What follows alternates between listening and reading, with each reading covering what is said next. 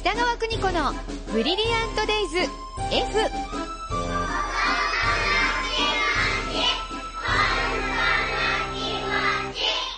この時間は保育心理士で保育カウンセラー、現在学校法人三高学園札幌子ども専門学校の教員を務める高橋博樹先生とともに子育ての考え方やコミュニケーション、そして子育てのヒントをお伝えしています。スタジオには高橋先生です。よろしくお願いしまはい、す。お願いします。今私のお耳にはちゃんと聞こえましたよ。先生がすごい深い深呼吸して いるの。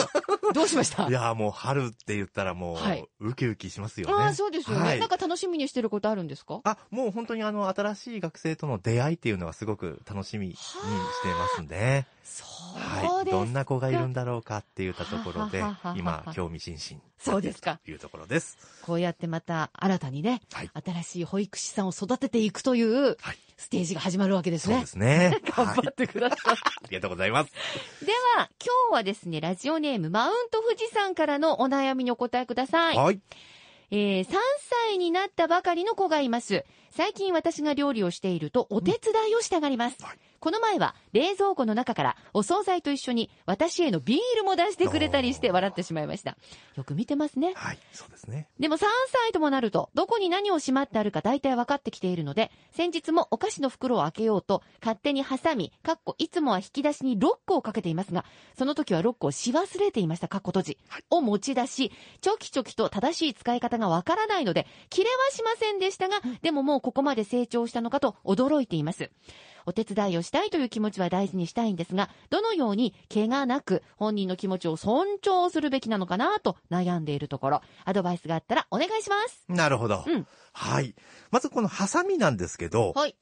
あのー切ることが面白いんですよ。そうよね。はい。だから、えっと、まずね、遊びの中で一緒にお母さんと、あの、ハサミを使う経験っていうのをうんうんやっていけばいいんじゃないかなとは思うんですね。ここではなくてね、はいちゃんと時間を設けましょう。そうですね。うんで、まあお手伝い自体はですね、すごく素晴らしいことでして、はいはい。えー子供たちにとってお手伝いがしできる幸せっていうのがやっぱりあったりするんですよ。ほー。はいなんかお手伝いしたいってなったら、うん、やっぱり手間暇かかっちゃうんですね。いや、そう、お母さんたちどうでにすかしてみればそうですよね。うんはいお手伝いしたい。いや、うん、ちょっと時間かかるな。そ何う時までに仕上げたいんだけど。そうですよねって思っちゃう。あと余計なことをしたり、ああ、そうあですね。の、えー飲み物食べ物運ぶって言ってこぼしたりえーそとうそうそうかそうよね、ありますよね。うんうんだから、あのーこの保育業界ではですね、お手伝いするっていうことを、やっぱりあの、自分の心にゆとりがあるか、うんうん時間があるかどうかのバロメーターにもなってるんですあよ、。それは子供の心じゃなくて、お母さん側の、お大母さんの人側のね。はいはいはいだから、本当に、あのー毎日毎日が切羽詰まっていると、うんお手伝いをこう、させなく、はい。たくないってなっちゃう。許しませんってなっちゃいますもんね。そうですね。何もするなとうんいうふうに言いたくなるんですけど、うん 子供にとってはお手伝いっていうのがすごくあの、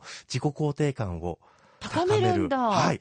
えーあの、きっかけになるので、させたいね、じそゃうあ。ですね。たくさうんんあの、お手伝いをしていただくというところがいいのかなっじてゃあそ思いのまたすめ。には、親がまずゆとりを持つというこそとうでですすね。ね。はい。そしてそのお手伝いをしてくれている中で、うんお母さんがやるべきことっていうと、うん。感謝の気持ちを伝えるといへうえ、ことがすごく大事かなとは思いますね。これ切ってくれてありがとう。はい洗ってくれてありがとう。はい。ほうあほえうほうて言うんですへえね。へえ一つ一つのことに、あの、肩トントンしてくれてありがとへえう。とかって言うと、んうんあ、私は私でいいんだとか、うん私、あの、喜んでくれることをやっているんだっていうのあを、蓄積が始まっていくーんですすね。ごい自己肯定感。そうですうね。ーんで、そういったところで、あの、大きくなった時に、うんあの、そういった貯金、はいあの自己肯定感の貯金自己肯定感の貯金があるので、うんうんえーあの、お母さんがお弁当を作ってくれたりすると、ありがとう。はい、当たり前じゃないよね、と。はどうですか当たり前じゃないですよね。 あ、当たり前じゃないですよ。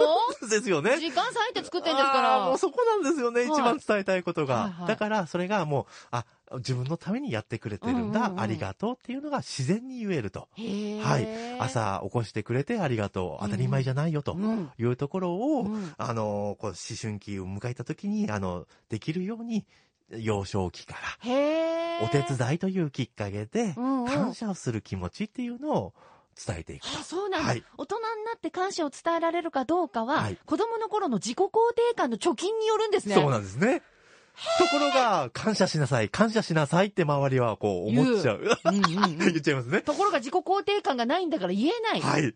てななんですね。なんであーなんでそんなこと言わないといけないのってなっちゃうので、そういった貯期金を子供の時からという、あの考えで保育してましたね。なるほどね。はいまずは子供に感謝して、ねはい、そうですね。ありがとうって言っていく。はいそれがやがて子供がありがとうを言うっていうそうですね。ことになっていくんですね。はい。ですので、忙しいとは思うんですけど、うんうんお手伝いができる、あの、時間帯とか、うん、えーそういった行動っていうのをうん一緒に考えていければ、そうですね。お互いにとって幸せなのかもしれないですよこんなにね。大事な成長があるんだったら、お手伝いの時間はちょっと確保したいですね。わはい、そうですね。かりました。はい、お願いします。さあ、このコーナーでは子育てに関するお悩みを受け付けています。pd.air-g.co.jp です。では、高橋先生、次回もよろしくお願いしますあり。がとうございました。